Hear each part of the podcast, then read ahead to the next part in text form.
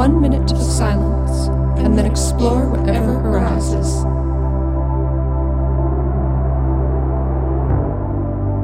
So please join us for this one minute of doing nothing.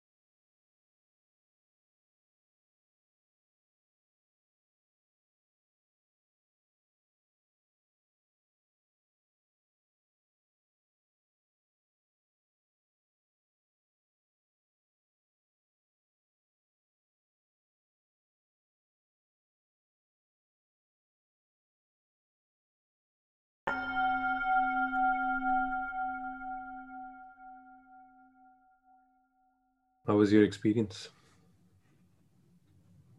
It's kind of amazing how much it seems like can happen in that space. Mm. It was just the thought that came up at the very end of that time. Also, the timer was on my side this time, and it felt really long to me. And I Mhm. opened my eyes at the end of it, and there were seven seconds left of the timer. Mhm. and that's when I had that thought because it was like, wow, that there's quite a bit that can happen in that space. Mhm. And this was a little bit different for me, and I wonder if this ever happens for you. Hmm. I had a a line that popped into my mind, and then I guess there's a variety of ways that you could interact with something like that, like notice it, try to attempt to drop it in some way, or come back to a physical sensation. Um, but I decided, for whatever reason, to just stay with it and repeat it and sit with it, Mhm. almost like a a koan sort of thing, where you you have some sort of thing to sit with and either feel or contemplate or whatever. And so there was a line that came up for me at a certain point in it. And I actually think it was now that I'm I like doing this too, tracing tracing your experience back to the sort of origin point. Mhm. Uh, so I think initially I was thinking about what we were talking about before we started recording Mm. was Sakib and I were talking about writing a book. Uh, both of us are in the process of this at different stages. And Sakib, you mentioned this, like the thing I think that we're both developing is an ability to just be um, in so many different ways and in our work and maybe in our lives or the people that we work with individually attempting to help them also just be and be open to receive the answers that are available now in this moment if you can only get out of the way and stop thinking stop planning. And you were talking about how that applies to writing a, your book. And maybe feeling almost a little bit imbalanced on the side of just being and potentially neglecting the rational thinking mind and that there might be more of a sort of middle path of thinking and just allowing. Mm. and so i think i was that was in my mind. And then i remembered something this is kind of a long-winded explanation of my experience i was reminded of a line that i read yesterday in this book that i'm reading that really stuck with me and just i found it interesting i don't know necessarily what it means to me yet but it said love is knowing when to be patient and when to act Mm. uh, and so that popped up. It felt very related to that notion of like maybe basically doing and being. Mm. And then I just sat with that phrase love is knowing when to be patient and when to act. uh, which it seems to me is like a just a maybe a really core challenging thing for people at large. Uh, the knowing of when to let go and when to act. Mm. Uh, Mhm. So that's a lot of an explanation of what happened for me in that period of silence. What do you think about all that? No, wonderful. I think uh, what comes to my mind is, uh, as you were speaking about this, the, uh, a quote by Einstein, and I'm, sh- I'm not sure if it is by Einstein or not. I, I think there is also a controversy around that whether this quote was by Einstein or not. And I don't remember the exact quote, but it was something like, uh, you know, we have we have uh, like the the mind is like a faithful servant and uh, the intuition is like is like a master. And however we have like as a society we have forgot forgotten that you know we have made the mind the master. Uh, but it is like a servant and our intuition is like a master.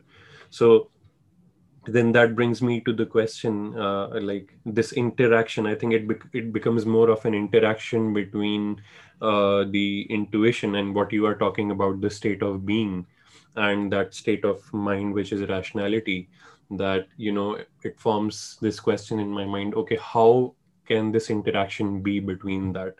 So so when like what we are doing in this session today uh, what is now is more of being but i'm sure uh, you know it, and and i think a lot of it is coming out of intuition but i'm sure that there are many aspects of our conversation that are also coming from the mind so the question arises and i would i would love to know your perspective on that that what do you think is a healthy balance or a healthy interaction between intuition and the mind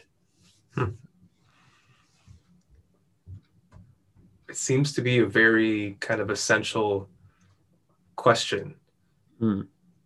Uh, and like as we're interacting now, as you were saying, it feels to me like we're going, it's just a wavelength that we're bouncing back and forth between just being. Like, what does that even mean? Does that mean that you're doing nothing? And then, even when you're doing nothing, something is happening. Hmm. And in that happening, am I doing or am I being? But let's say we're both sort of entering a space of being Hmm. and then by me talking now like i have sort of shifted into at least in a way that like thinking mind because i'm having to think to formulate thoughts and send them over to you but i'm still mm-hmm. somehow in what feels to me like a pretty organic yeah. pure space where i don't feel so much like i'm i'm creating what's happening right now but i'm just Yeah. sort of translating it to yeah. you. And so Yes. i guess in that way i'm i'm feeling like the thinking mind is the servant in a way Hmm. they're like they're functioning they're doing their job Hmm. but they're in the role of they're not the one in charge Hmm. but they're part of it uh, and they're needed in order to maybe in order to like communicate and do things and act in the world Hmm. Hmm. but they're sort of the vessel for this larger thing, which is the creator of whatever it is that I'm saying Mm. right now. And somehow I have access to both at the Mm. same time. Mm. I don't know. What? Do you, how does that sound to you?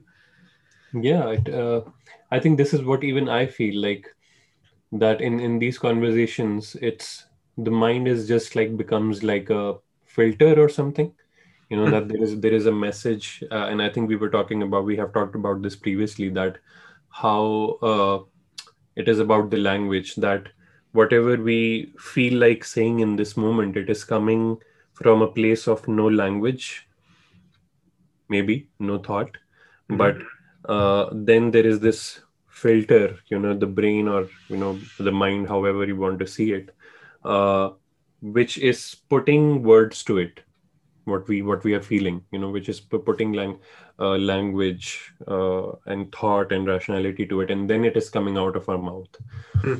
so yeah it seems like like that kind of an interaction to me but then also another question arises is okay if if this is what is uh, using our intuition or state of being and just being in the now and saying things then what is rationality? What is something which is not this? What what is that state in which we are not actually uh, speaking from our intuition?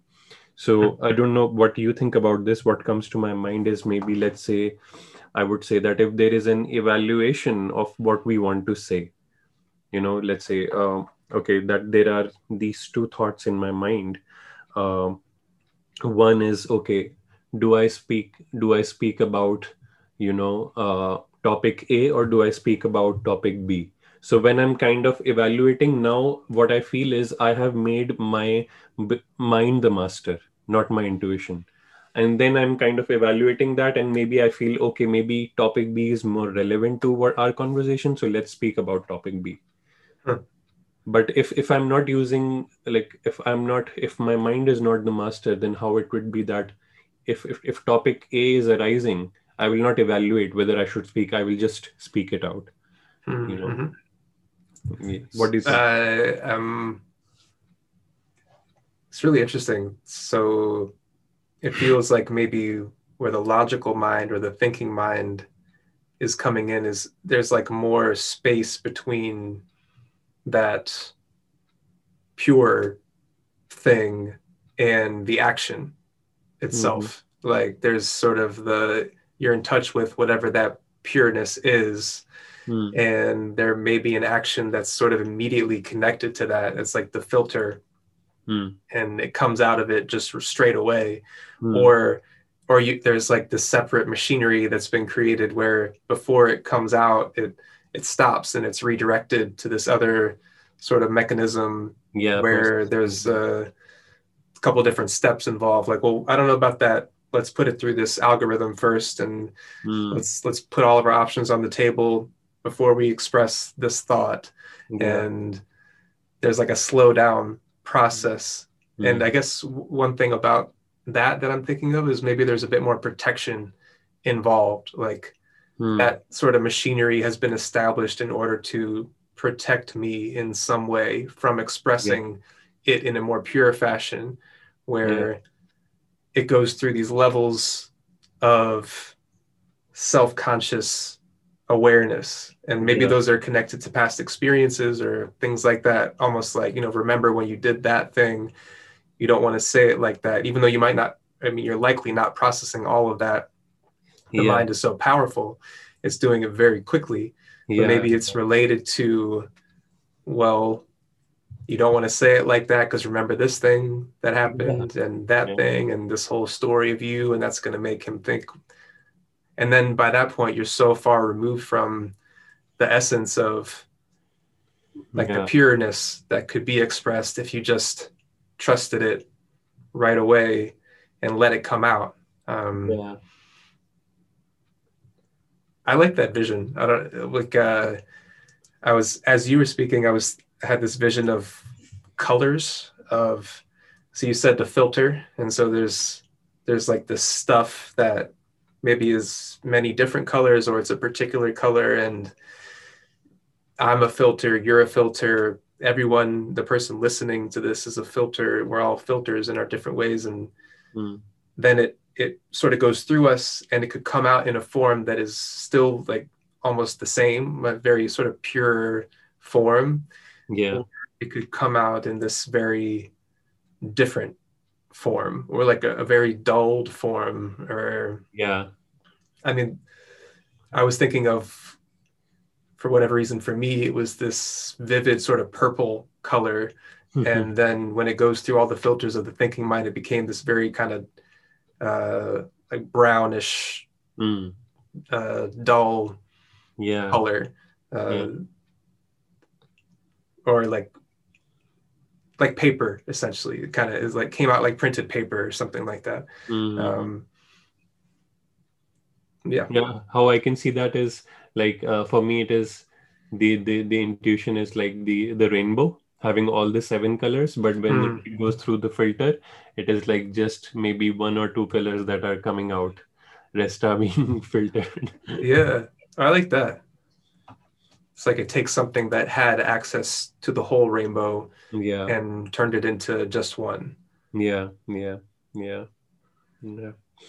Yeah hmm. and i think we are doing that almost as you correctly said that it is so quick. And you know unconsciously we are doing it almost all the time. Uh, because now i can sense that okay when let's i feel like in this moment i'm speaking from my soul you know from my intuition that is just very pure.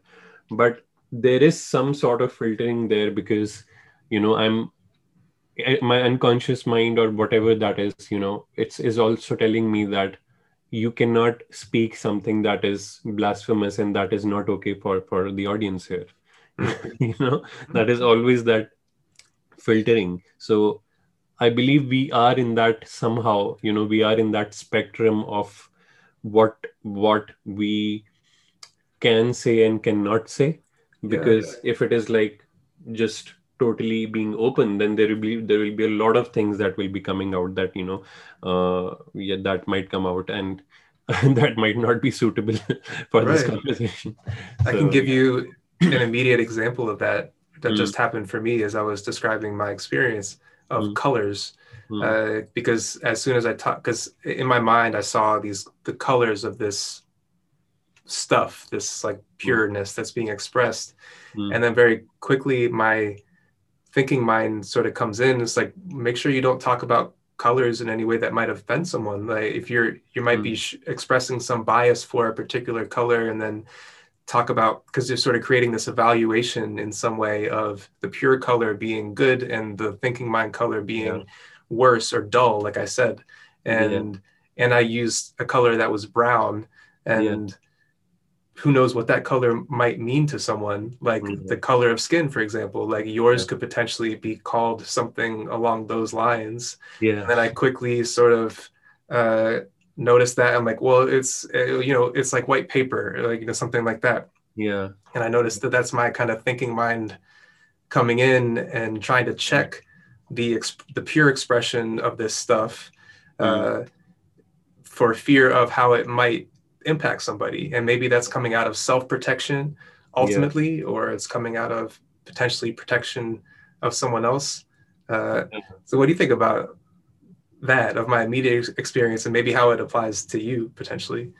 Yeah it, it does it does because uh, yeah I, I feel that there is there are many many factors that that are coming into play here. One is uh, self protection as you said then you know uh, there is this idea this I don't know if you call it fear of like or fear or would you call it just being uh, you know careful of what you want to say so that you don't hurt the audience. So i think this is this is this constant evaluation that is going on. And it is so amazing that you know we we don't consciously know it when we do it.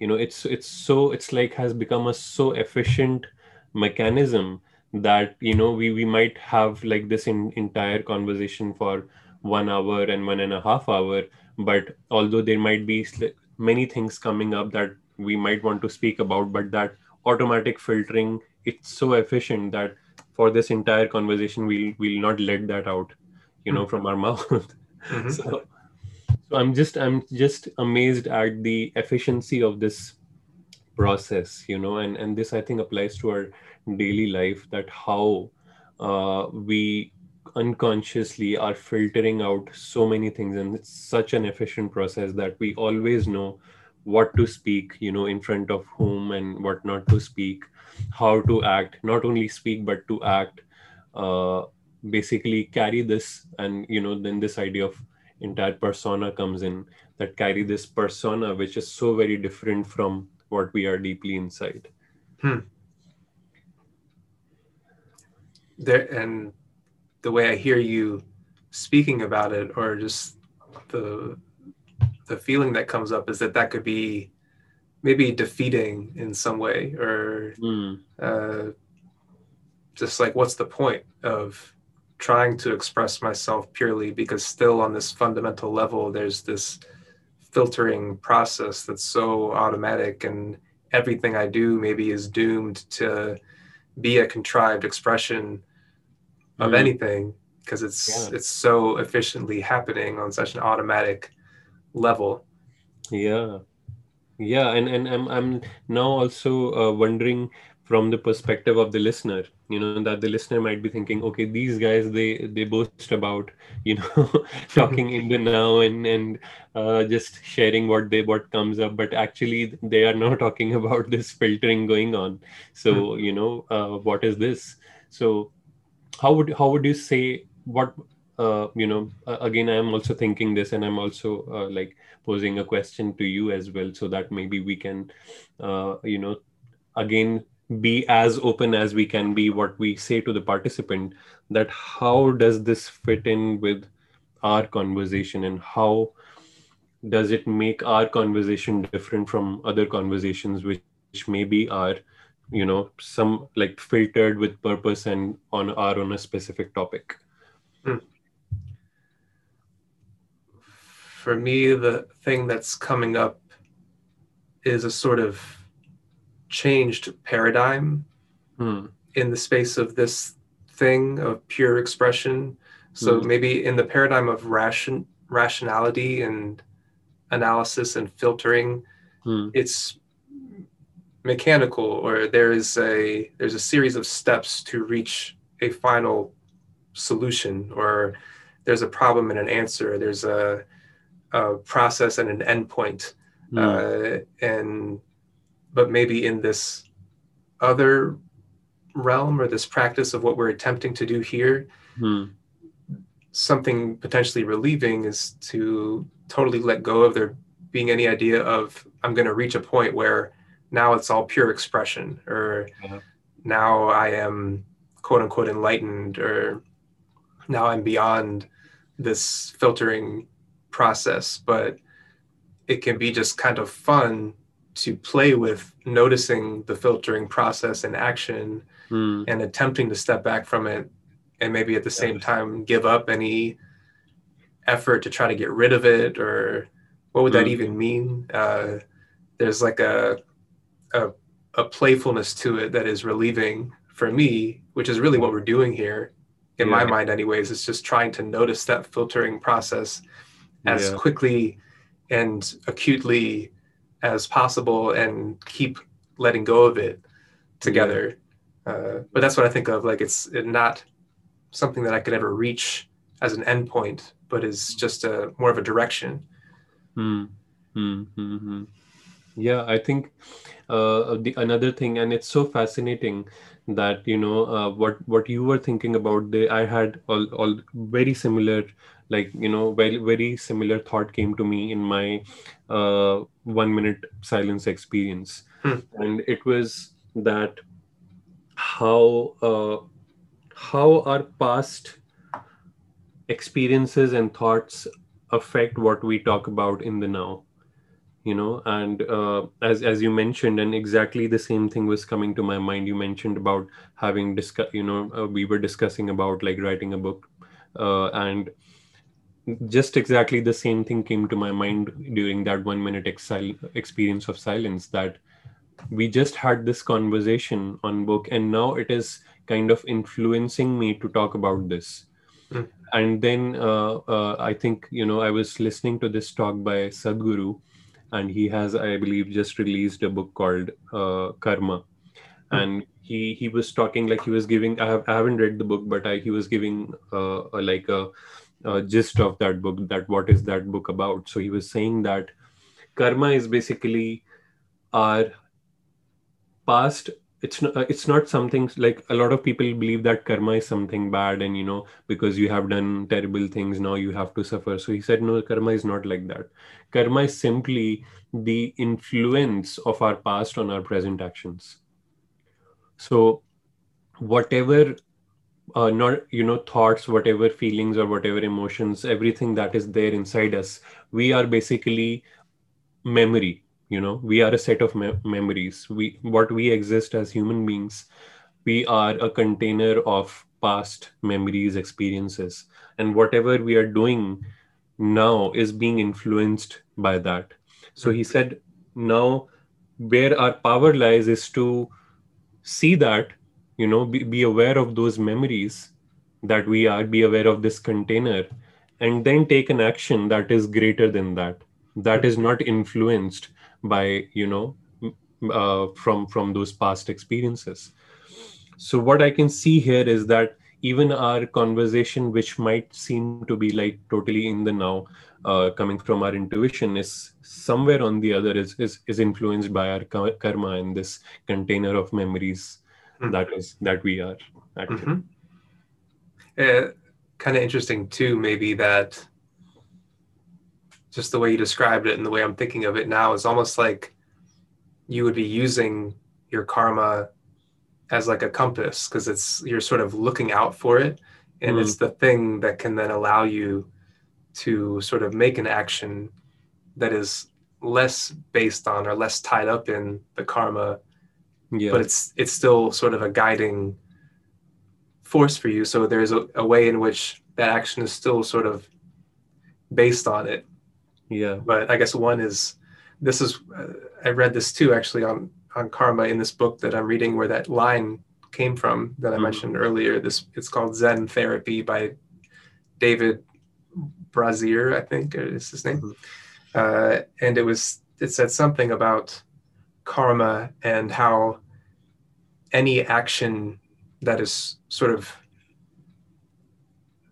coming from that collection of memories or that is coming from me as that collection of memories mm. is is just is reinforcing the karma and it just like maintains that cycle maybe at large the cycle the cycle of samsara or, mm. uh, the whole sort of terminology, mm. but actions that are not based on that collection of memories as a whole mm. is the extinguish extinguishing of karma. Like it's hmm. no, it, it sort of extinguishes through making an action that's not based on this me as this collection of memories. Mm, uh, mm. But maybe required in that is the continual awareness of the collection of memories in action.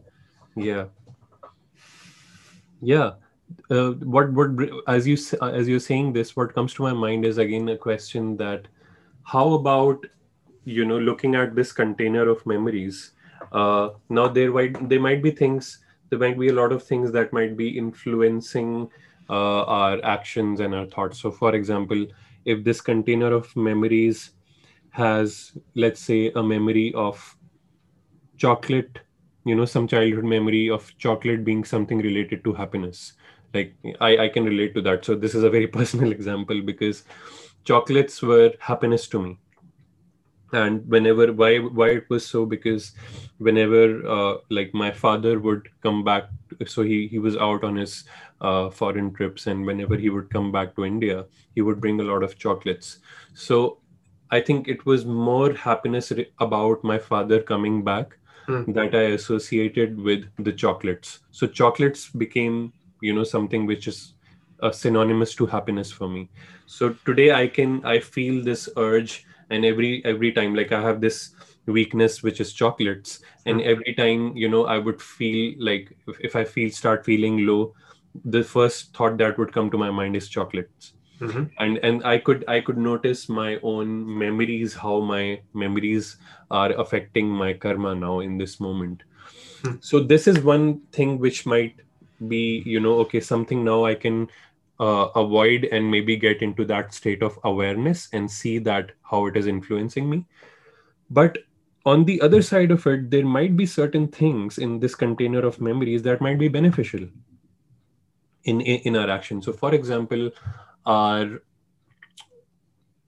our experience with something you know uh, uh, it, it reminds me of uh, that uh, uh, book by malcolm gladwell blink and in which he talks about how intuition you know works and like within seconds uh, a, a painter who has who, who has a lot of experience with painting he can look at a painting and he can tell that whether it is a fake or it is a real painting you know he can hmm. make that discernment so that discernment which is coming from this container of memories and experiences karma now is helping that person to to you know in in, in some way mm-hmm.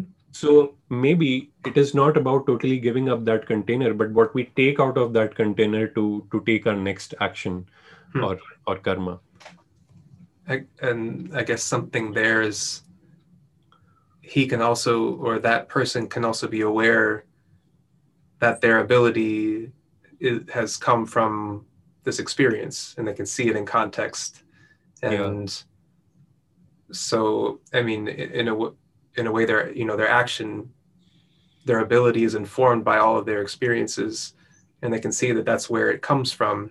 Hmm. maybe versus there could be a variety of things like attributing it to some godlike ability that they m- might have to do that or like or it gets wrapped up in personal stuff or struggling to come up with other examples but there they can use it and they can know where it has come from at yeah the same time they're not Yeah. necessarily tied to it yeah potentially yeah I was also thinking something as you were speaking.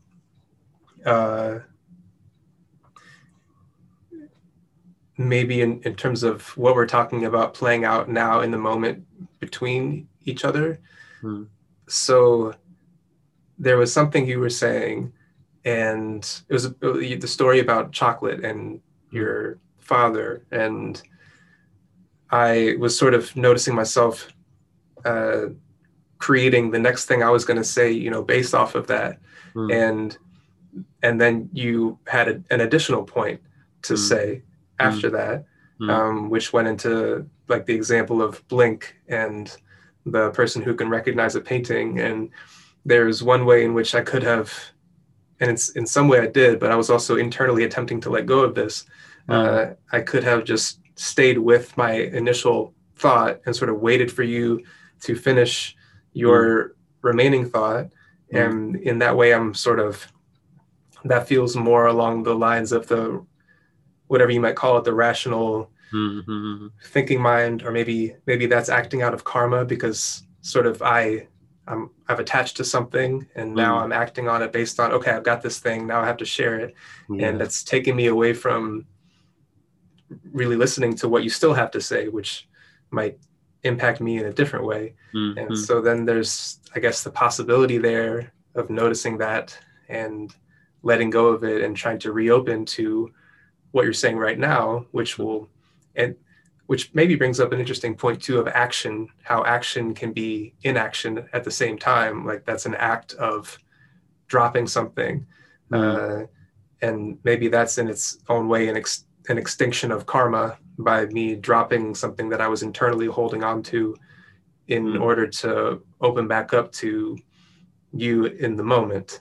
Yeah. Um, but I was, I'm wondering if maybe that kind of process is a helpful way of thinking of what we're talking about Hmm. in any sort of interaction. How, like, a pure, organic, Hmm. kind of heart to heart interaction may, this could be one example of it where you continually drop the stuff that you create yeah to give you some sort of grasp and control over the interaction Hmm. like okay i've got the next thing and now i'm kind of staying with that. I don't want to lose it. I'm going to repeat it a little bit and be ready whenever it's my turn to yeah. go. And there, there is this as you you know as you're saying this i can also send my excitement and attachment to certain concepts that oh this is so important to me i want to share that you know. Mhm. so i will be keep i will keep holding that till the time you finish but i think what you, you are rightly saying that you know the act of dropping it is also uh, something which uh, maybe brings us to that pure state of awareness there's a vulnerability there it's Mm. like a total dropping of control Hmm. which on one side is i think scary for the that inner mechanism of of like you know the the collection of my memories which Yeah. keeps things in control and Yeah. then on the other side it's really exciting because i'm continually i'm back i'm dropped back into that pure space where anything could happen or anything could be born and i could i can't predict what it might be Hmm. which feels almost like it's outside of karma or i mean it's Hmm. if it's affected by everything that's happened as well so i don't i don't even really know what that might mean but it Hmm. feels it's more of a pregnant space of exploration when i continually drop just totally drop whatever it is that i was thinking of saying and then Mm. open back up to and it could be you or it could be the sky or it could be work that i'm doing Hmm. or driving and maybe Mm. the wo- if the work takes us back in a potentially interesting way to writing the book because Hmm. then we're, we're back to that dynamic between trying to exert control over it yeah versus allowing it to happen Yeah, yeah. I think the dropping that you are mentioning uh, is uh, what seems to me is is similar to dropping the ego. Uh, in the sense that when when there is you know when we are having this conversation and as you said that there is this attachment to this uh, you know idea that I want to share or this thought that I want to share and I'm holding on to that so it kind of seems similar to holding on to the ego that you know there's something about me that i want to share with you. Uh, but what what dropping then what happens is that just when when the uh, the message flows you know and again this reminds me of uh, uh, like jack Kornfield. i think i mentioned this previous previously. He mentioned something what his teacher ajahn Chah told jack Kornfield that when he was about to go on stage and he was nervous. So he asked that okay what do i do? Uh, you know i'm i'm for the first time i'm speaking to 300 people.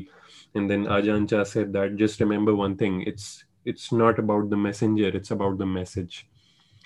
And what you know this dropping feels to me is very similar to that that when when our conversation is about the messenger about me and you then it is coming from that place of karma and past memories and everything. But when we totally surrender to the message which is just like an energy flowing in which I dissolve, you dissolve. We don't we do not exist anymore at, as separate entities, but we are just this energy, this message that is flowing to and fro, you know, in this field.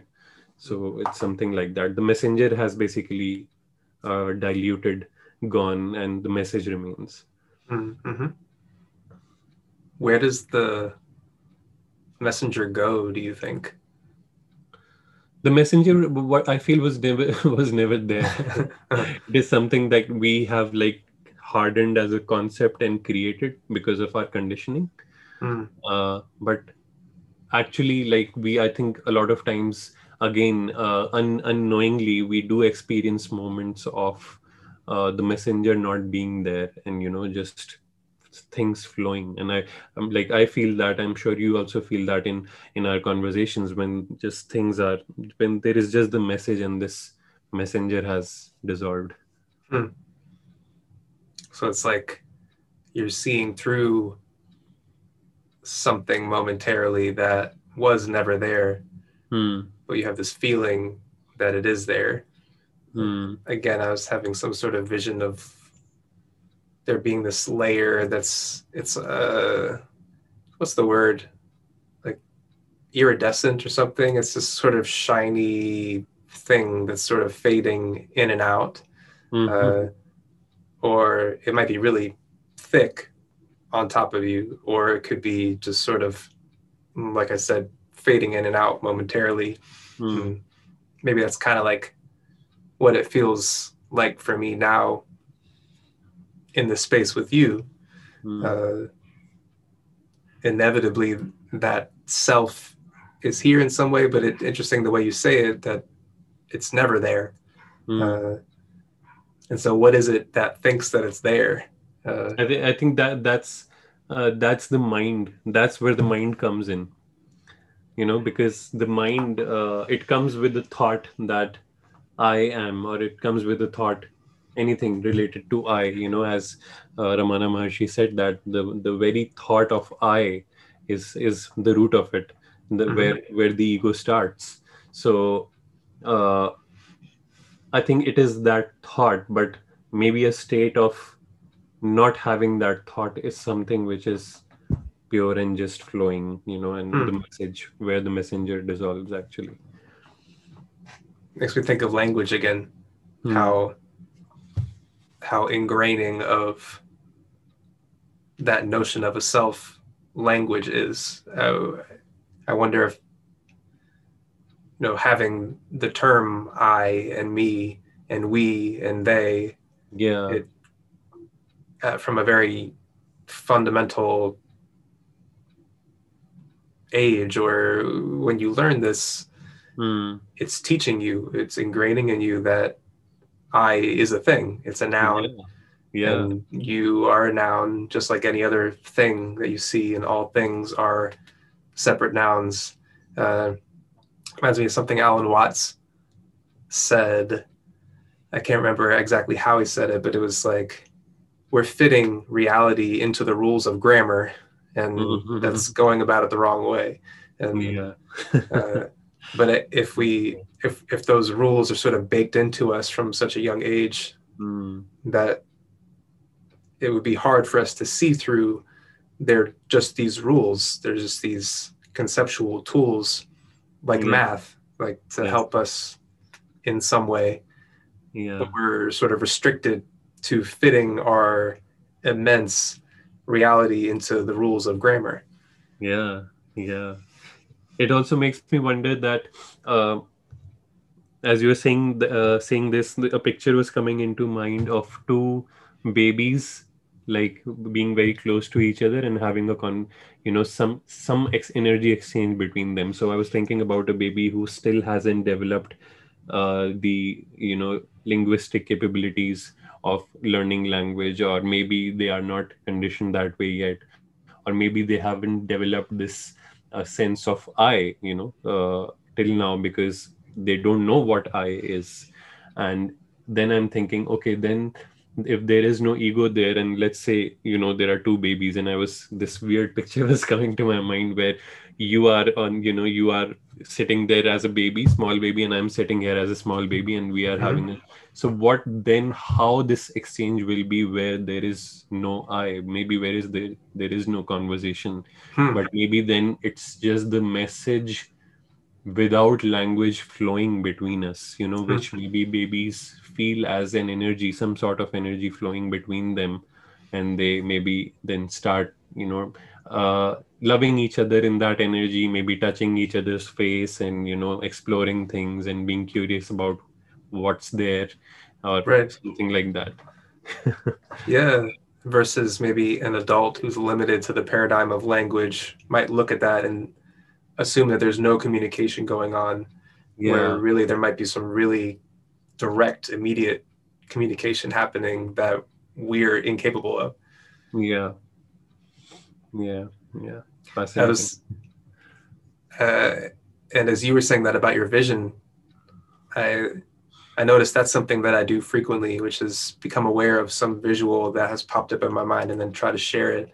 Hmm. and i guess that to me feels like it's getting closer to something pure because that just comes up. It's not limited to language. I then fit it into language. Yeah. But it's something that just kind of arises and i don't know where it came from. I mean it's it's based on some combination of what has happened up till that point. Hmm. uh, but whatever has happened has elicited something. Hmm. and that's way more on the creative side of me and it feels a lot more alive and it really can't it's not contrived. It's just happened. And yeah. like the the image of the color and the filter or this layer on top of me or you with these the image of the two babies like where did these yeah. come from? And then maybe that's something like for the listener for example it could be an, a fun experiment to try to play with in everyday life. Although mm. it might feel weird to do this maybe if you're at work or even with a friend or it might be a strange thing to just be communicating and say well when you said that i had this vision of this uh, Yeah.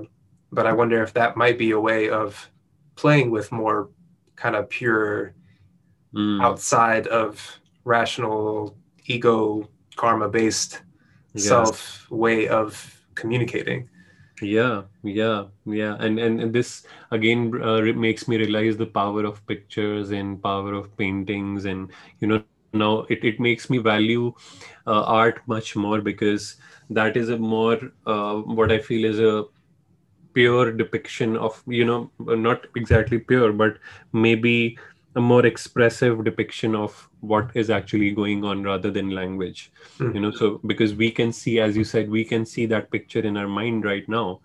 Uh, you know uh, you see that of of that rainbow and i'm seeing that of that babies. But if if the listener is listening to just the words then maybe we are not doing justice to what we are seeing actually in our mind. But we can actually uh, depict that in a more expressive way through art let's say you know maybe Mhm. drawing a painting of it and that will uh, be more expressive and i think the listener will be able to get us more of what we are talking about here Mm-hmm. Mm. So interesting too that then by you putting that image in this interpersonal space, it creates that image within me, and I have my own visual of what that looks like, and then we can play Yeah. with that, and it becomes this very sort of alive and playful thing. Like I imagine your visual of the babies and mine and the listeners are all different, and Yeah. they that could be something to explore. Like what does yours look like? Or what do you see? How are they arranged? Or For me, it's like uh, like two babies are uh, lying on a bed, and uh, you know, uh, I think we were talking about colors. So like, mul- colors come to my mind. Like one is dressed in pink, the other is dressed in green or something. Uh, you know, like a towel, and uh, then they are like just lying side by side each other, and they are like just you know, uh, they are excited to see each other and uh, like they are they are this curious there is this curiousness and they are like their eyes are wide open and they're you know beaming smiling and just like kind of touching each other's face just in this experience of, of Yeah. curiosity Mhm.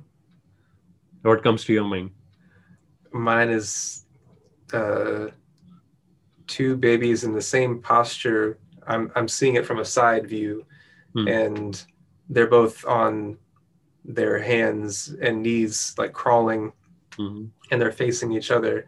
But interestingly, and maybe it's because of we're looking at each other on a computer screen. Hmm. Uh, there's there's a glass sort of window pane between them. Uh, they're both they're both right up next to the window pane and just kind of like curiously looking Hmm. through. I wonder if even there's some like a mirror image there too, which could uh, impact their experience. But that's the way I'm seeing it. Like Mm. and there's also there's no boundary of this this glass window pane it's not connected to anything it's just there's a room they're inside a room maybe a living room Mm. and there's this window that's they could go around it if they wanted to Mm. uh, but it's in between the two and they're both just facing right up to the this small piece of glass yeah yeah yeah it, i think uh, it makes me more and more more curious about what is a baby's experience and if, if we somehow can get back to that experience. Uh, you know it's so wonderful to not have a sense of i you know that okay i maybe the baby thinks what the baby looks at that becomes the i. So let's say you know i am the baby and i'm looking at you. So for me you is me you know maybe th- this body is not me but now because I, I you are in my experience so you become me. Mhm. so then again you know what is i and what is now? Maybe the baby starts thinking okay you know this curiosity when i look at you that what is this? Is, is this me? You know I'm, i don't know that what what's going on in the mind of a baby but it would be so fascinating to have that kind of an experience. Mhm. an open experience yeah. And there's there's one way in which that could be viewed as maybe self-aggrandizing or uh, selfish or even egomaniacal in some way. Like you have this very selfish view of the world so everything is me. Hmm. uh, but that's also maybe through our adulty version of the ego self because it can be that but in a way that is totally unselfish because there is no me because we imply we imply that separate self that yeah. the baby might be looking at everything and they are they are me. Like Mm. that thing is me that separate thing is part of me but maybe there's no sense of the separate me to begin with. So just when i see you you are me in this moment or Mm. whatever it is that's filling up my present moment environment is me without me. in without implying this separate me that is the possessor or the owner of whatever this thing is, which is Mm-hmm. without that any sort of selfishness because Hmm. there's no self.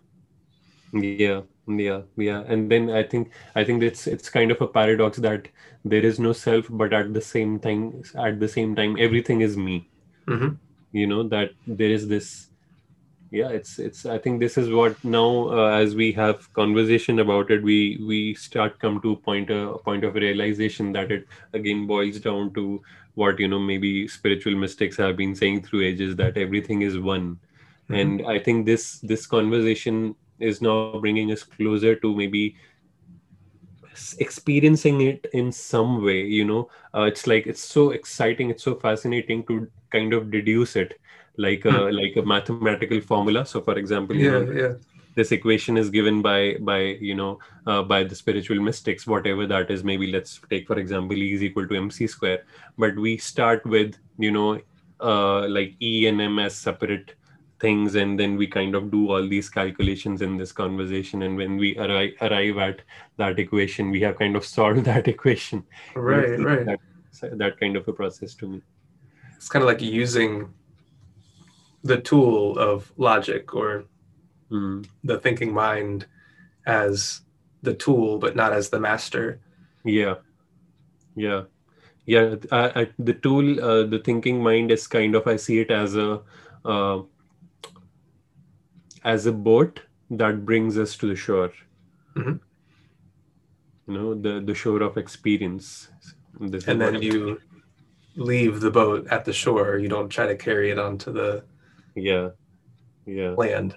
yeah, mm, yeah, And maybe we're, we just, it's this back and forth crossing the river or the ocean process. So if you go back on Hmm. the boat to work play with something figure out and then you get back to a place of just experience there's nothing more to figure out here yeah, And yeah.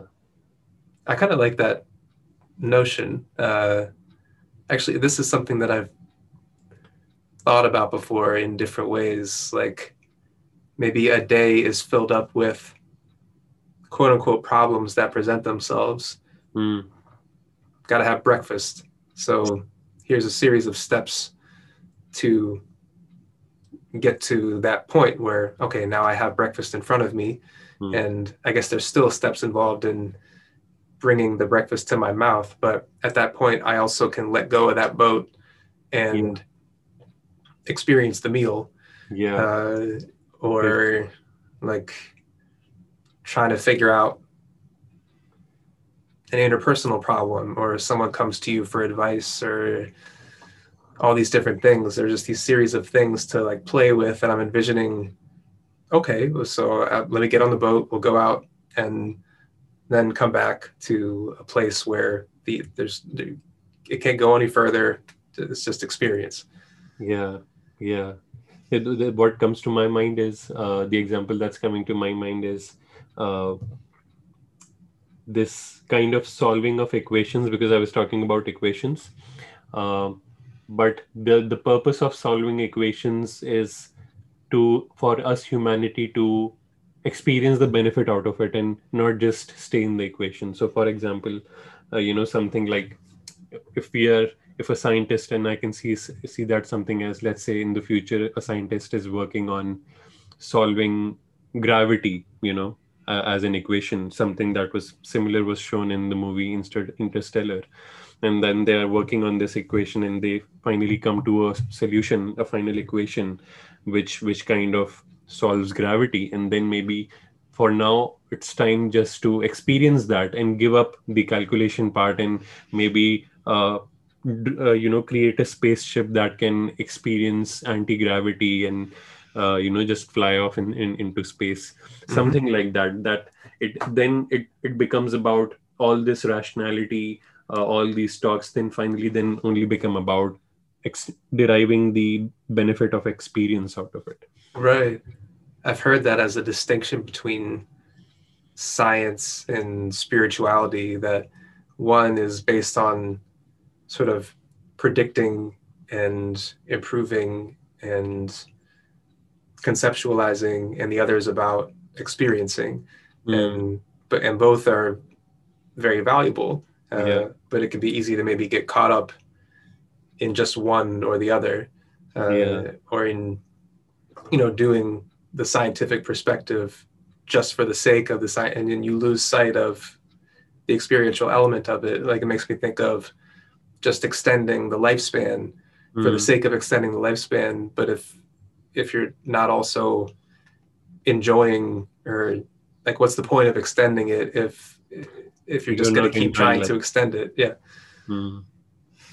Yeah, yeah, yeah, absolutely. And I am also fascinated by how it brings us back to, uh, you know, to it's like a circle that completes and brings us back to where we started our con- conversation with this idea of uh, intuition and rationality both having their own benefits. Mm. Uh, and you know, uh, and I think we have again come to the same conclusion that both as you said both are important the experience and the uh, the calculation the science and the spirituality and the the rational mind and the intuition Mhm. so i think a good time to get into meditation that sounds good i was Is just going to say to- yeah I, I think we there might be a craving for it to be just one or the other because that simplifies things. Uh, but then it seems like maybe in everything you just always come back to well it's a balance. It's Right. like you got to find you know they're both yes and both of them and but that takes a certain sort of discipline or practice or intention like you kind of always it requires a certain sort of quote unquote effort uh, Mm. and that's okay.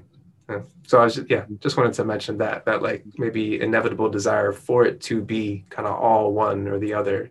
Yeah. Then i'm reminded of you know the term the middle path or the middle way. Yeah yeah. And everything. Yeah.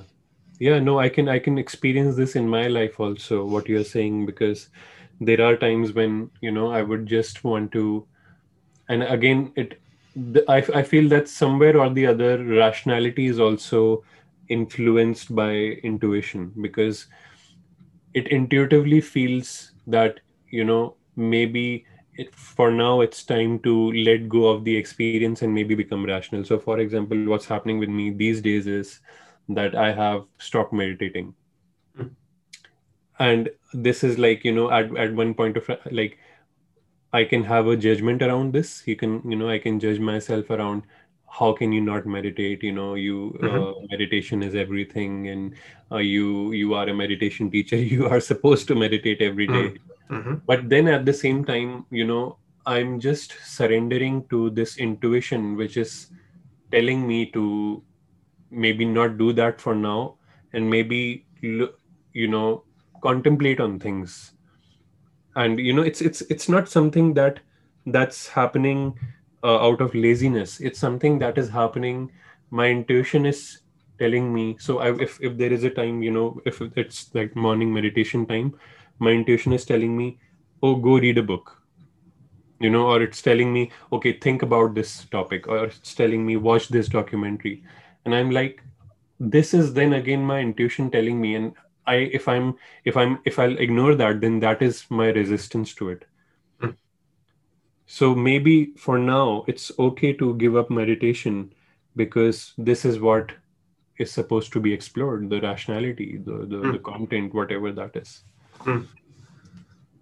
really you have- interesting do, do you Uh, have any such experiences I totally do. Yeah, it might be a good one to explore if we if we come upon it Mm. again in the future. Like, especially as people that might be seen as possibly, depending on who you are, some sort of expert on the topic or a teacher of meditation or promoter of meditation and mindfulness. And 'cause I know my my own sort of practice has certainly evolved over time and has become more and more or less and less attached to doing it in a particular way or all the time. Uh, just so, yeah, interesting that you mentioned that. I wonder if uh, maybe something relevant to do now would be to end without uh, meditation practice uh, or Yeah. without uh, any sort of sitting. Yeah, yeah. How how does that seem to you? Like something a practice without a practice. Seems valuable. Hmm. That's interesting.